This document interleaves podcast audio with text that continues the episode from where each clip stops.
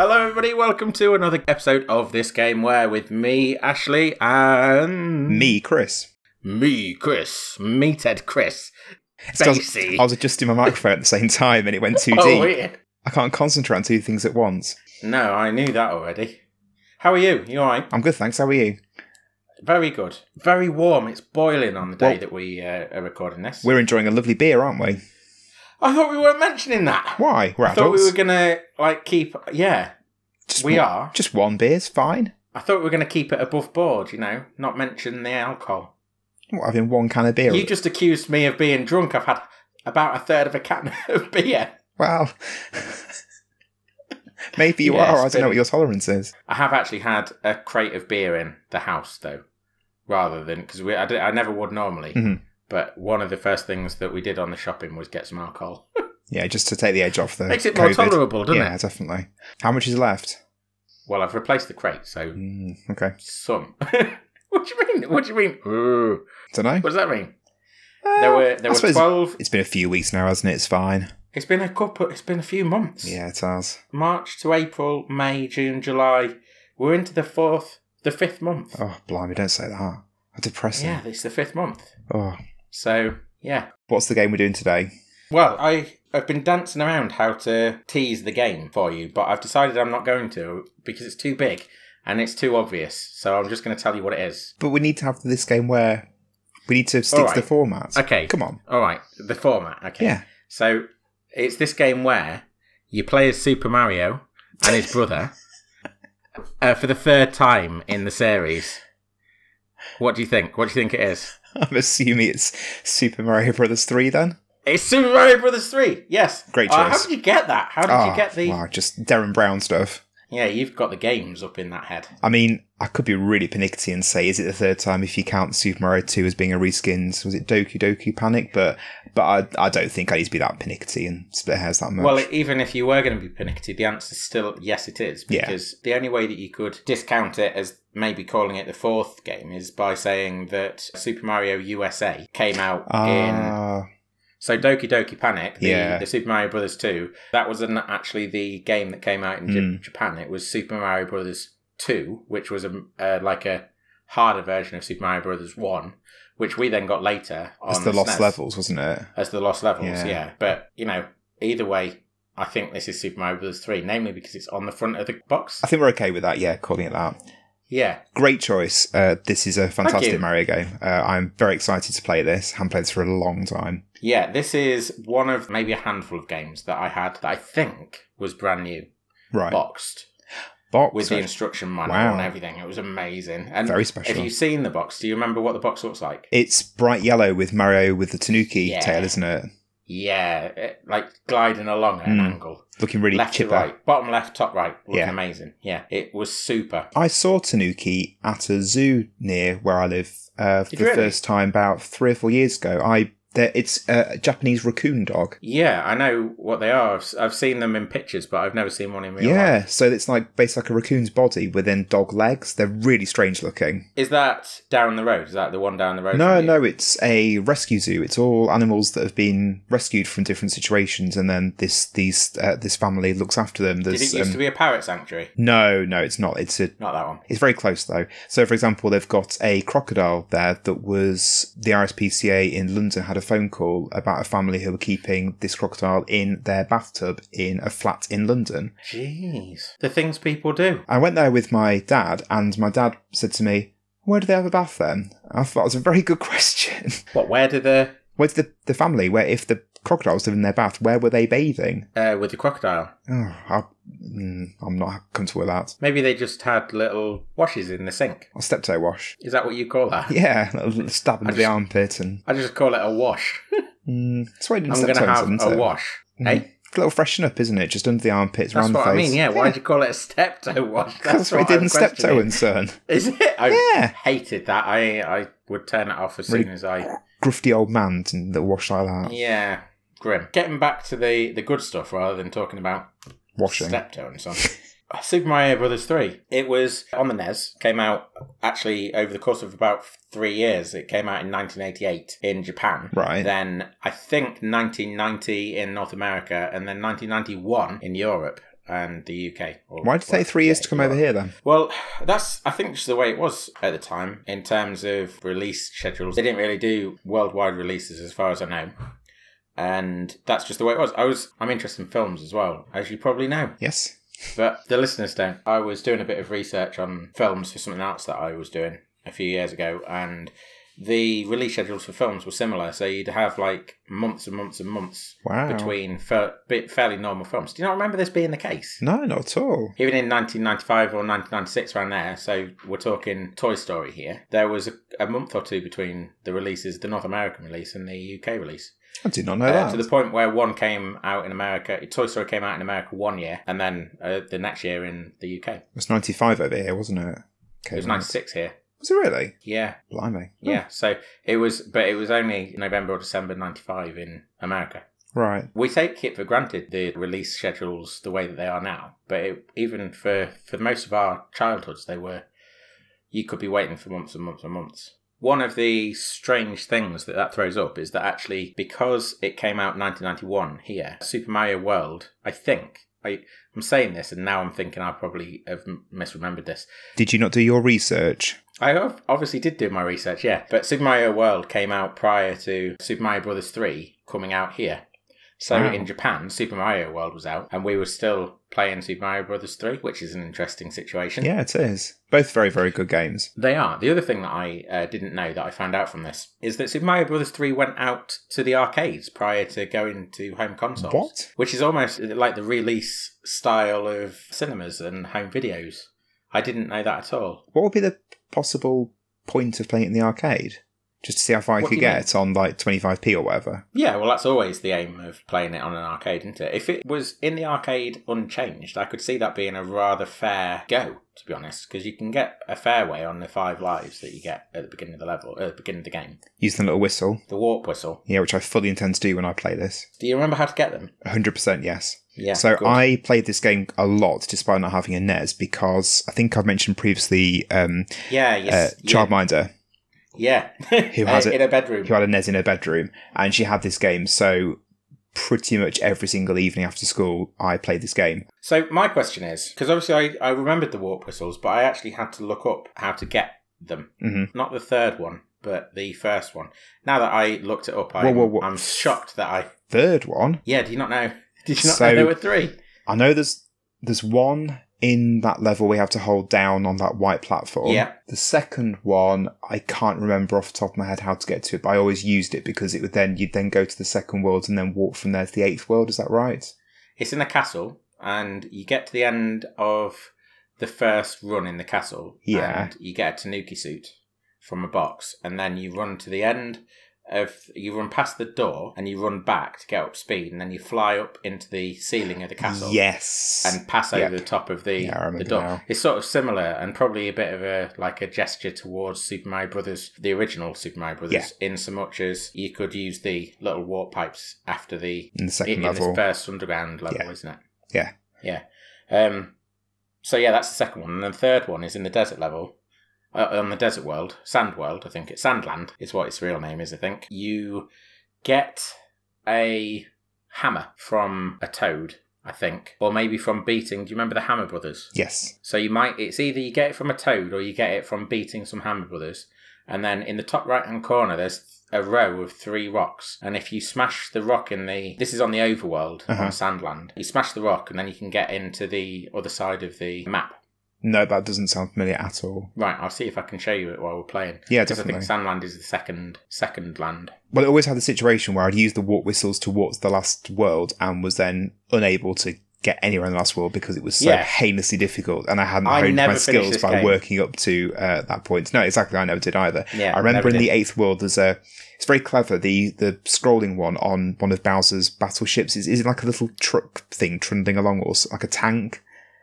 Yes. Yeah, yes. and the, the like camera, a train, sort of. Yeah, and the camera scrolls for you, and I always like levels like that because it's it, it changes the gameplay, doesn't it? Because you're yeah, dictated so by the speed well. of the camera. There were, yeah, exactly, and there were moments where you really wanted to push ahead, yeah, but they, the camera was holding you back, uh, and also moments where you felt like you were in jeopardy because there was uh, bombs fly, but bombs, uh, bullet bills, not bombs, were they bullet bills? Yeah. Uh, Or bonsai bills. I can't remember the difference. But oh, is it the way. Billy Bills the massive ones and bonsai bills are smaller? One of the two. Yeah. Um, but they were flying around all over the screen and you were just stuck hemmed into the corner yeah. waiting for the yeah. camera to move. It, it was it was good. It was a good way of putting pressure on. So the warp whistle, before, um, as soon as you mentioned it, do you know, um, do you remember the tune? No. I think it'll be one where when we play it, it'll give me Well, real I'm going to do my best I... rendition of it because oh, God, right. it's okay. somewhat important. It goes, do, do, do, do, do. Like that? No. No? Okay, well, the tune for that is actually the same tune for the magic flute in Legend of Zelda. Wow. And that, that little tune has been used in subsequent Zelda games as well. Right, okay. I can't remember what the tune is, but I've got the tune going around in my head. I'm not going to sing the whole thing. But they took that little rendition from Zelda, from The Legend of Zelda, number one. Mm-hmm. They then extrapolated on it for future games, and there's a oh, whole good. suite of music. So another link to Mario and Zelda. Yeah, which I really liked mm. when I found that out. It's Koji Kondo, who did both games. Okay. Soundtrack man. Right. Is that what you call him? Composer? Sound- soundtrack man. Yeah, soundtrack man. Ko- Koji Kondo, famous soundtrack man. That's when Marvel are really scraping the barrel with their uh, extended universe, isn't it? Soundtrack Man. yeah, yeah. I think I've seen that film, actually. um, it was a double bill on Film four with Howard the Duck. So, uh, Have you yes, ever seen I, Howard I the Duck? I have seen part of oh, Howard the Duck, yeah. Oh. Not great, is it? But no, it's not that at all. Everybody, I think, knows, knows what they're getting into when they watch that. Yeah. So, yeah, Koji Kondo did the all of the music for this. On his own, as was the case oftentimes, it seems, because he did the same thing thing for The Legend of Zelda, which when you sit down and think about it, if you really do think about it, the number of iconic pieces that have come out of just those two games definitely is insane. And it was just one man, just one one man tinkering away on his little keyboard. The uh, that he uses. Treasure chest for me in Legend of Zelda, that's the almost like a Pavlov's dog reaction. It just it's it evokes such Make happy you, memories. Yeah. Can you do it for us, or are you gonna be or shy? No, I'm gonna be shy. Oh. Okay, all right. Do you wanna do it? You you no, step I'm in not. on your one can of beer and you do it. I'm not even I'm not one can of beer in. All right, less than one can. May, maybe in the second half. um, so, yeah, that, that I thought was quite an interesting thing. The other thing that I found out about this, so I was looking uh, the other day at all of the different enemies that are in this game, because it's quite marvellous, really. If you cast your mind back to the N E S, if you look at things that we've played in the past, for example, like Gremlins or uh, Little Nemo, yeah. where the same models are used time and time again, and the same enemies are there for you to fight in various different uh, in various different guises in, in different levels, but for all intents and purposes, they're the same enemy. Mm-hmm. Whereas Super Mario Bros. three seems to have this huge array of enemies that seem to have their own characters, really. I mean, I, I could try and list them all, but I've forgotten. I should have kept the list up, shouldn't I?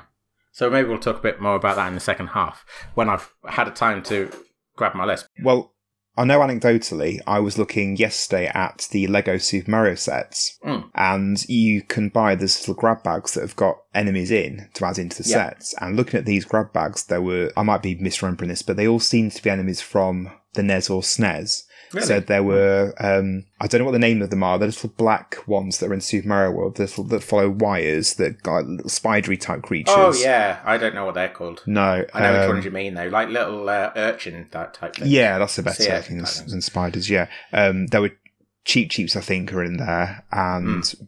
I think a Boo was, and a few other ones, but they all, they all seem to be well, more Boo. classic enemies. Yeah, Boo's an interesting one, and that's what I was going to bring up, because I was looking at all these enemies, and there was just a slew of different types of enemy, and lots of character to each of them. But obviously, Boo is quite a symbol for Mario games. Yeah. And I found out today... Is this the wife story? Uh, the wife story. Wife story. No idea what that is. Oh, so I...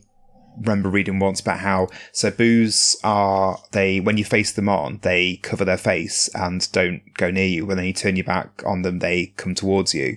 Yeah, and it was because one of the programmers, it was to do with something about his wife that was really scary, but when you confronted her, she really shrank in on herself, and it was uh, apparently a oh, geez. homage or rip off of that, which I think is appalling if that's true. Personally, slightly, yeah, I didn't know that. I and I certainly didn't find that out. uh, what I found out was that they were called Boos, but actually in this game they were called Bo Diddleys. Oh. That's their full name. They were called Bo Diddleys. I did not and know they that. Were, it was a homage to the rock star of the early, uh, well, the mid-fifties into the sixties called Bo Diddley. Right. And so they were called Bo Diddleys in Super Mario Bros. three, and then uh, for later iterations they shortened it down to Boo. How is so it that's homage, where they got their name from. How is it homage to him? Is it just that they're because called his Boo name is Bo Diddley, so um, that in the game Boo. They were called Boo Diddleys. That's very tenuous. How's that? I mean, for one, what do you mean it's tenuous? Because well, that is just fact. I mean, if I had a little guitar around it, then I could understand. But it's just a name, isn't it? Oh my goodness me! So putting a cat like a putting someone's name in a novel isn't isn't good enough, is it not? I just think it's just a bit... Mm, if I okay. if somebody was writing a novel and they said, hey, Chris, I'd like to pay tribute to you by using your name for one of my characters, that wouldn't be enough for you. I tend to get stuffed. Or at least I want some royalties. Right. Well, I'll remember that. Yeah, next time you're writing a novel. If I if, if I was approached by Shigeru Miyamoto and he said, hey, Ashley, we want to call one of our characters Smashly, I'd be like, yay, that's nice. Thank you, Shigeru. I'll put you in my novel. My point is, was was Bo Diddley or his family complicit with this, or did this happen unawares? I think it probably happened unawares. Hmm, not cool. Like, I don't know that he... I, you don't have to give permission to people. If they want to say, oh, I like you, by putting your name into a game, then they can do it. Well, it's like Chubby Checker, isn't it? What about him? Was, he was a rock star, wasn't he, Chubby Checker? Is that the link? Because that's no, tenuous. No, no, no. There was an, an app... This is a disgusting story, especially where you're taking a swig of your beer. There's, there was an app called the Chubby Checker, and it was to do with how it measured the size of your um, your old fella. Oh, no. Why do, why do you know about this? Because the, he launched a lawsuit against them. Because it's like, yeah. I'm not surprised. P- p- please don't use my name for that app. And I, oh, my point God. is, if was Bo Diddley happy with the fact that they called a ghost after him? You know, it's not the most a, flattering. A white of, ghost as well. Oh, well, exactly. It gets into rocky territory, doesn't it, here? A little bit, yeah. I read some stuff about Bo, Bo, Bo Diddley. I read some stuff about Bo Diddley as well. I haven't found that out, which is quite interesting, but not relevant here, really. So do your own research on Bo Diddley mm. if, you've, if you're interested. Juicy. One other thing that I found out that was new to me. The game is a side-scrolling platformer, sort of standard... In fact, probably set the standard to some extent, the Mario games, for side-scrolling platformers. It was originally, Super Mario Bros. three, considered to be top-down, like Zelda. Really? I know. I know. It blew my mind. I don't even know how or how, how they do it or what. How would that work? I don't know.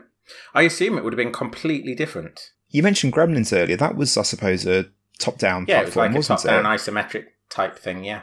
But we struggle with the precision of that, which is integral to Mario, isn't it? Absolutely, yeah.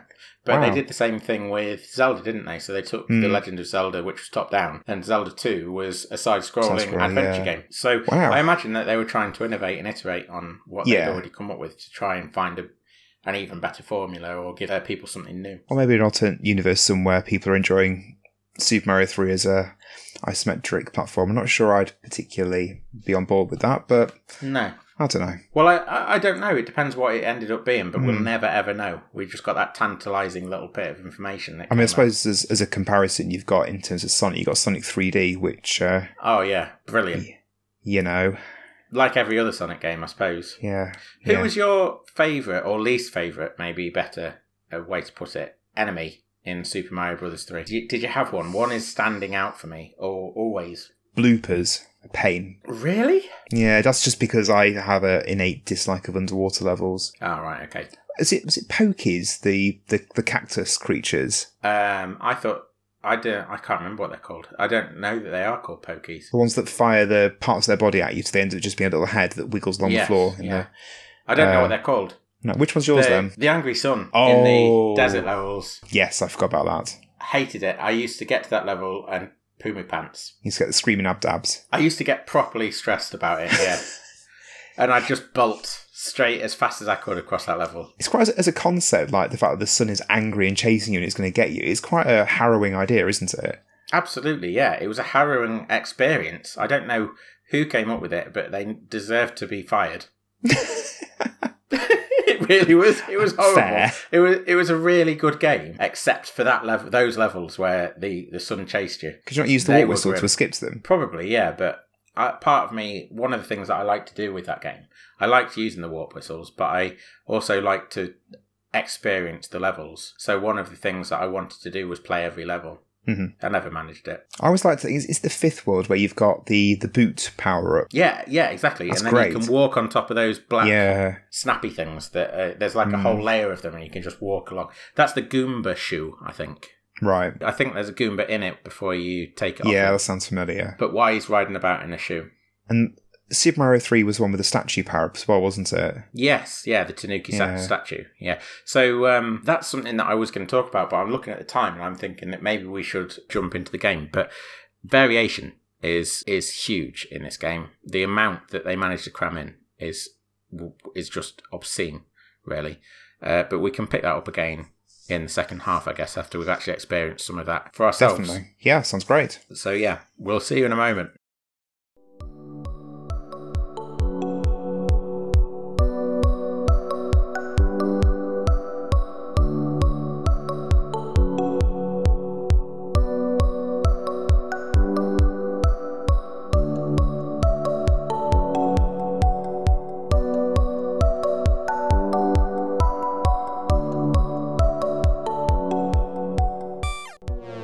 You got well and truly stuck into that game.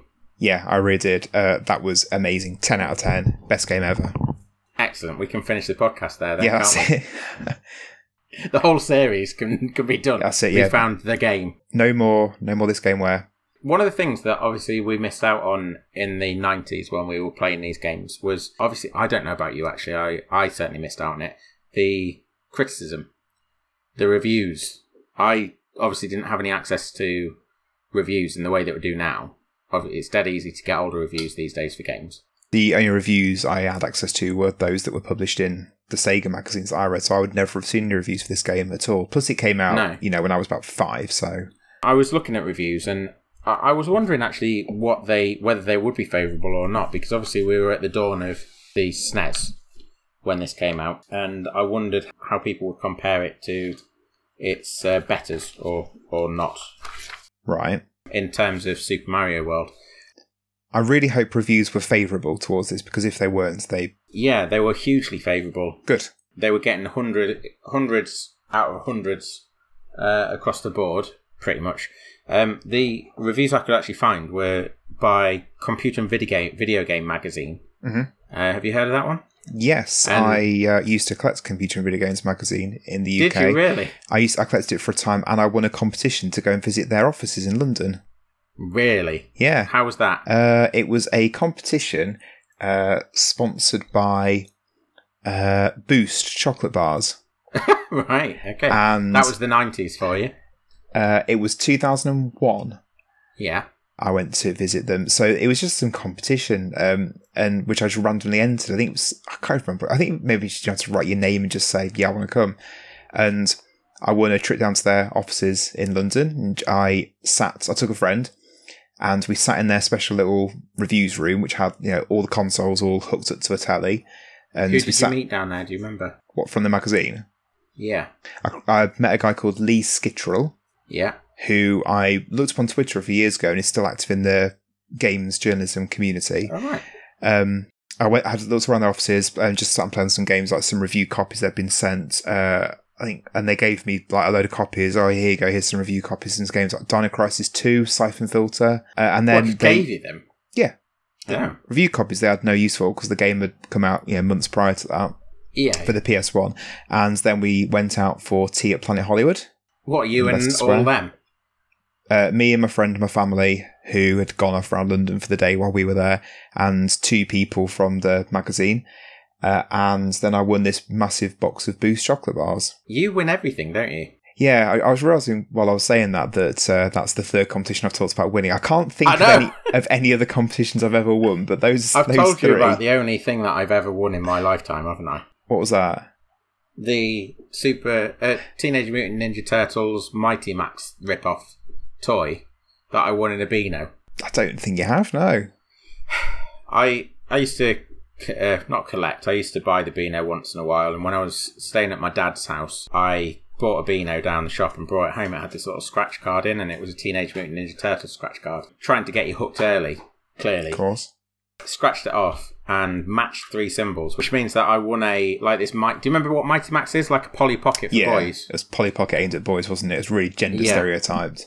So I won this Teenage Mutant Ninja Turtles themed Polly Pocket, which, uh, oh, Mighty Max, which was a turtle that opened up, you opened up the shell and it had the sewers and a little version of Splinter and uh, the, the turtles in there. All of them. So I won that. I was dead excited, told my dad.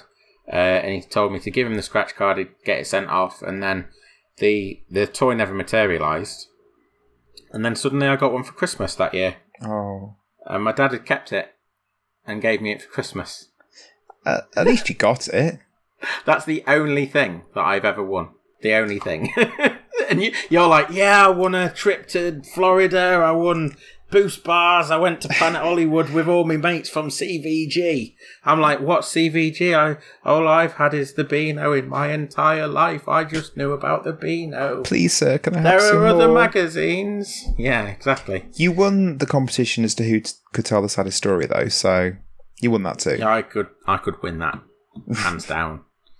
Day in, day out, I think. So, so yeah, I'm familiar with C V G. uh, so I was having a little look anyway, and it's difficult sometimes to find the old stuff, but it was dead worth it because there's a very nineties feel to reading magazines about video games, mm. given that everything's just so accessible on the internet these days. And I was reading these articles by uh, in C V G and another magazine that I think was short-lived called Mean Machines. Oh yeah, I think that was a U- yeah. U K based. I once bought an issue of Mean Machines on a whim because it had a free bag of Flaming Hot Monster Munch mounted on the front, and that was enough to persuade me to buy the magazine. Yeah, surely the magazine like cost more uh, than just buying a bag by themselves. I think there was it was like a limited edition run or something, or just some way to get them. But uh, yeah, it's probably a new flavour or something. Something like that. Damn good flavour though, Flaming Heart.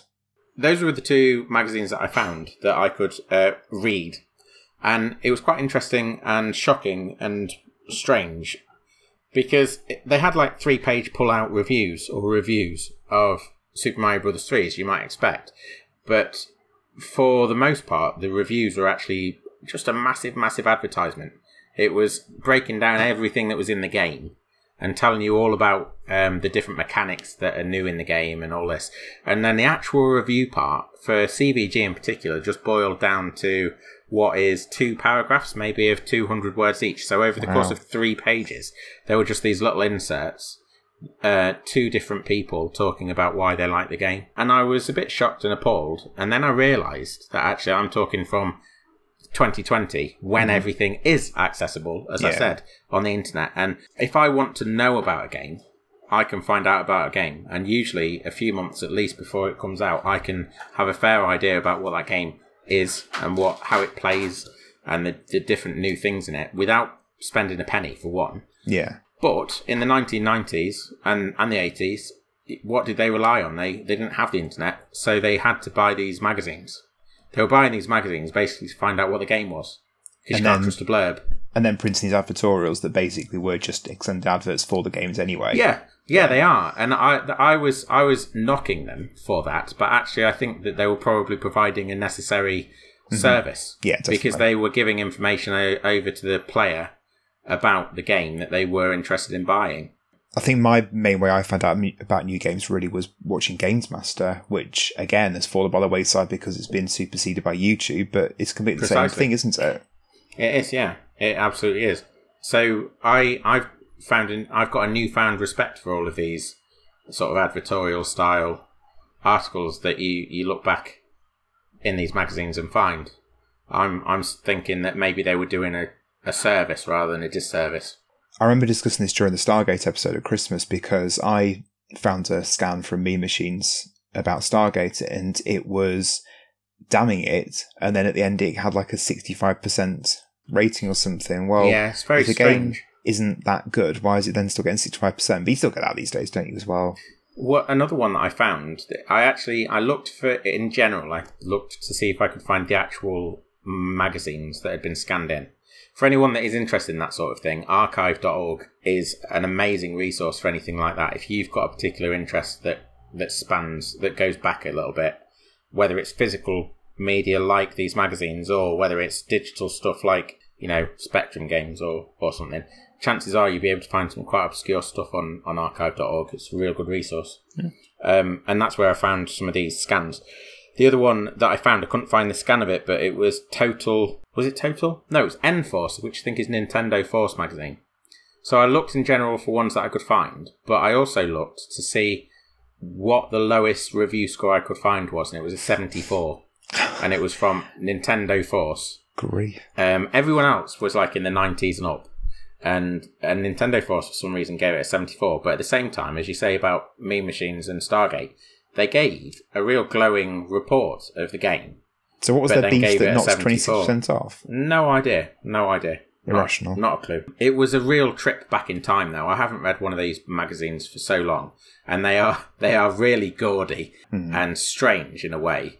They feel very... Knowing the sort of level, the calibre of journalism that that happens around games now, reading these articles is a bit cringy, to be honest. But fun at the same time. So... Bearing in mind that this is contemporaneous in some ways to Super Mario World, they their review, part of it says, in some aspects, is even better than the Super Famicom game. Don't know why they call it Super Famicom game. Um, meaning Super Mario World. And in the playability department, it makes Sega's Sonic look poor by comparison.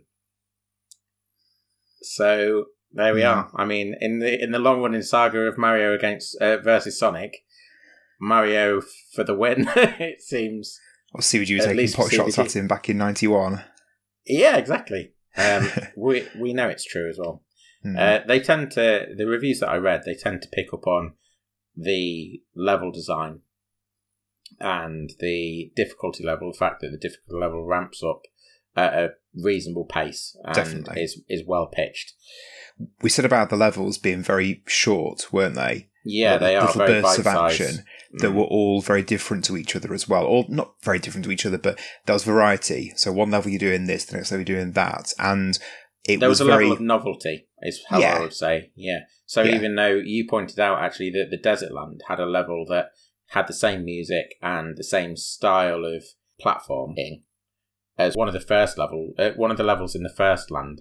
Yeah, and you're right, but then they added like a little extra twist. So in that level, it was the sand, the quicksand that would drag you down into the depths. And similarly, in the first castle, didn't have thwomps, but in the second castle, you did have thwomps. So they were adding things as you went, and it provided this level of novelty that was just constant, constant. I think as well, pulling the rug out from underneath your feet, wasn't it? Like Precisely, you think you're in your comfort yeah. zone, and then suddenly before. there's a twist, and it's changed in some way, which I, I really enjoyed. Yeah, you got a good way through the first two lands, and then we used some of the warp puzzles to jump around the rest of the worlds. But actually, for those first two lands, it was pretty solidly new thing after new thing after new yeah, thing, it and it it was building and building and building this repertoire of, of the new. And I had an absolute blast playing through those two worlds as well, two lands, whatever you want to call them. I would yeah. genuinely play through this again. I will be yeah. playing through this again. I time really, really enjoyed flew playing as that. Well. It did. I, I felt it. Uh, the time just went by like nothing, and that's really the sign of a good game when you end up getting lost like that.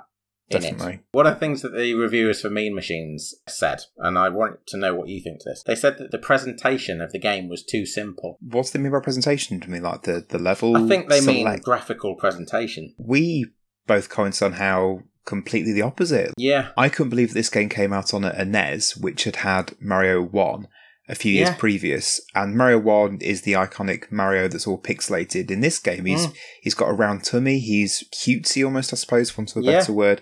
He, he, he's he got looks, a vivid moustache. Yeah. You could and stroke it. if you, if the if you fancy, uh, fancy yeah, took okay. it. I couldn't believe it. I thought the presentation of this was stunning. Yeah, that's what I thought, and that was my gut when I read the Mean Machines reviewer saying that. I thought, well, I'm not sure we were playing the same game. I think they're just grabbing it, clutching at straws for something to it's say. It's strange because like... they gave such a glowing review, and that was almost like their token yeah. one one negative thing to say. But everything else, they said they said about how all the things that I've said, and then the excellent sound design, which I sort of alluded to in the first half of the podcast. But it was yeah, all the by music Koji Kondo. It's brilliant, isn't I know. it? And by one man. Yeah. One man who said in interviews afterwards that he struggled coming up for it with any music whatsoever for the game because he, he didn't know how to fit his motifs to the themes of the lands. And then he came out with all that stuff, yeah. So many iconic bits of music in it, and just the way the music matches the levels. You you've got a level set in rolling verdant hills where the music's quite joyous and bouncy, and then there's a level that's underground that's the, the music's quite moody, and the mm. levels on the warship was quite sinister, powerfully almost war-esque. Yeah, yeah, I, absolutely. Yeah, they captured an element of almost like a war film. If you think about Definitely. the the soundtracks of war films, being on the warship, the music really captures that feeling, that sense, grim determination of overcoming it. Yeah, which I know exactly sounds that. really poncy, but. Uh, No, but it's true. We, I, I think felt. It is true, yeah. And it's so, again, there's so much variation to it. So from world to world, the overworld themes that were lovely. My favourite is the Iceland, or whatever it's called, theme, which is very sort of twinkly and sounds like, to me, it sounds like crystal shattering. Yeah. You know, it's it's fantastic. I did keep thinking, though, we said Iceland, I just did keep thinking of, you know, chest freezers and... Iceland, yeah. No, is it called Iceland? Or is yeah, it, it is. Yeah. It is called Iceland. Yeah. So the the intonation on that one is important for anyone Definitely. living in the U K, not Iceland. uh, yeah, so Koji Kondo deserves everybody's grace, I think, for what he did on this game and many others. You showed me as well how this game has Mario one, is it? Or the arcade version of the first yes, Mario the game arcade, in it as well? The, absolutely, yeah. So Mario Brothers, not Super Mario Brothers, Mario Brothers was an arcade game, and that's where they started out. Really, everyone must be familiar with it. It's a, a versus game where one of you is Mario, one of you is Luigi, or red and green. There are uh, spiky tortoises, tortoises and spinies. enemies coming. Spinies, that's the one. Uh, there are enemies coming out of pipes at the top, and you have to collect those enemies by knocking them upside down and kicking them out off the screen. First to five wins. It's really fun. It's where Mario started, and Super Mario Bros. three just bundles it in as like a little hidden extra on the on the overworld. I always thought it was just a little game at the start. I genuinely did not know that it was the Mario Where arcade game. Yeah, well, it's it's interesting to me anyway that that is there. Obviously, when I was playing this as a five-year-old, I wasn't aware of the heritage exactly. of it, and the heritage wasn't that long. But they were already paying service to it in a meaningful way, mm-hmm. a way that the player can engage with. And that's something that I think has continued right throughout the entire his- uh, series of Mario games.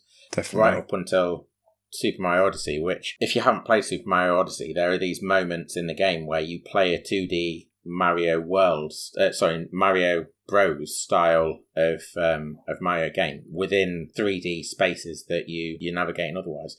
Just one level of it, but it's still... What, what do you mean? It's just one level, isn't it? It's not like you're playing through the full game. It's just the first, you know, World one one of Mario one you play through. What, in Mario Odyssey? Hmm. I think we're thinking different things, so... Oh, I'm thinking of the bit in um, in the Metro Kingdom, but you're thinking how, like, where you jump in, like, and suddenly, like, a whole cliff, you, you're inside the cliff, aren't Absolutely, you? Absolutely, yeah. So yeah, sorry, I misunderstood what you meant, desert, yeah. The desert world, you, you yeah. climb up the tower... in yes. a two D version of Mario, and that is that's peppered throughout the game, and yeah. it's it's pitched perfectly as far as I'm concerned, and as as a homage or a tribute to the history of Mario, it's the perfect way to do it. We usually wrap things up by talking about who this is for, and I usually give the very inane, pointless answer of everyone, because I generally I'm bringing games to this podcast that I feel everyone should play for the most part, except Little Nemo, which was the complete opposite, and Absolute I said no stinker. one no one should play this game. No. Uh, but this one genuinely is one for everyone. Mm. And I mean that in a very distinct way as well. If you're my age and you are getting into games now, then you should go back and treat yourself to the heritage that is Super Mario Bros. three. So that's early thirties, just for clarification. Yeah, there. sorry, thirty-two. Or, or younger, you know, whatever age you are, really. But specifically, where I really think this game should be is it should be in the in every parent's mind if they are interested in getting their kids into games, because this is the perfect start. It, it's it's two D, it's challenging but not too challenging, and it teaches a lot of skills that become relevant in more complex games, and it does so in a simple and stratified way. Yeah. We were talking off mic about how this game sort of it instructs you without actually say without actually using words. So one of the good examples that Chris pointed out was that when you first get a raccoon suit, when you collect that power up in the first level, it leads you to try and fly with a line of a line of coins disappearing into the sky, and there's those sorts of intuitive gestures that are trying to lead you in a certain direction without specifically saying, do this. So in terms of getting kids ready to play more complex games, if you're interested in yeah. playing games with your child or, or getting your child into playing games in some way, then this is a brilliant place to start because it's simple but challenging. Never too difficult that a child won't be able to rise to the challenge. So yeah, that's that's where I would pitch this game these days. I'd pitch it to parents and kids. It's so easy to access these days as well because for, what's it, seventeen pounds on Nintendo Switch online, you get access to this and tens of other games on the N E S and the S N E S. Yeah. So thank you for bringing that, Ashley. That was You're great. You're more than welcome. If you've enjoyed listening to us talk about Mario Bros. three, uh, there are plenty of other episodes for you to download and listen to already. Uh, come join us on social media. We're on Facebook, we're on Twitter, Instagram. We've got our YouTube channel where Ashley regularly uploads videos of all different things he's been doing, so please come join us there. Mainly zoo stuff. Yeah, pretty much mainly zoo stuff. Yeah. Okay. Thank you so much for joining us for this episode, and we hope you continue to do so. Bye!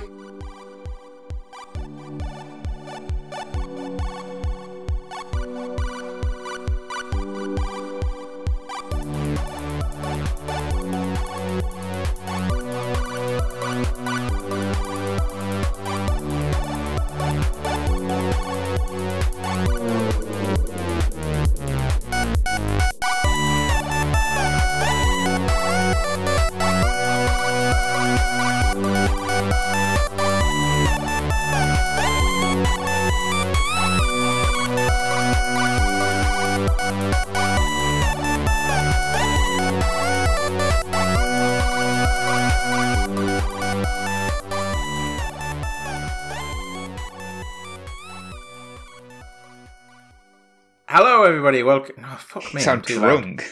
Loud. Do I? Hello, everybody. Oh, no. Hello, everybody. Is that better? Much better. Hello, everybody. Welcome to... Did I sound drunk then? You sounded fine. Keep this in now. Oh. This next one. No, this bit like, the hello, everybody. Does that sound not drunk? Keep it, keep us in.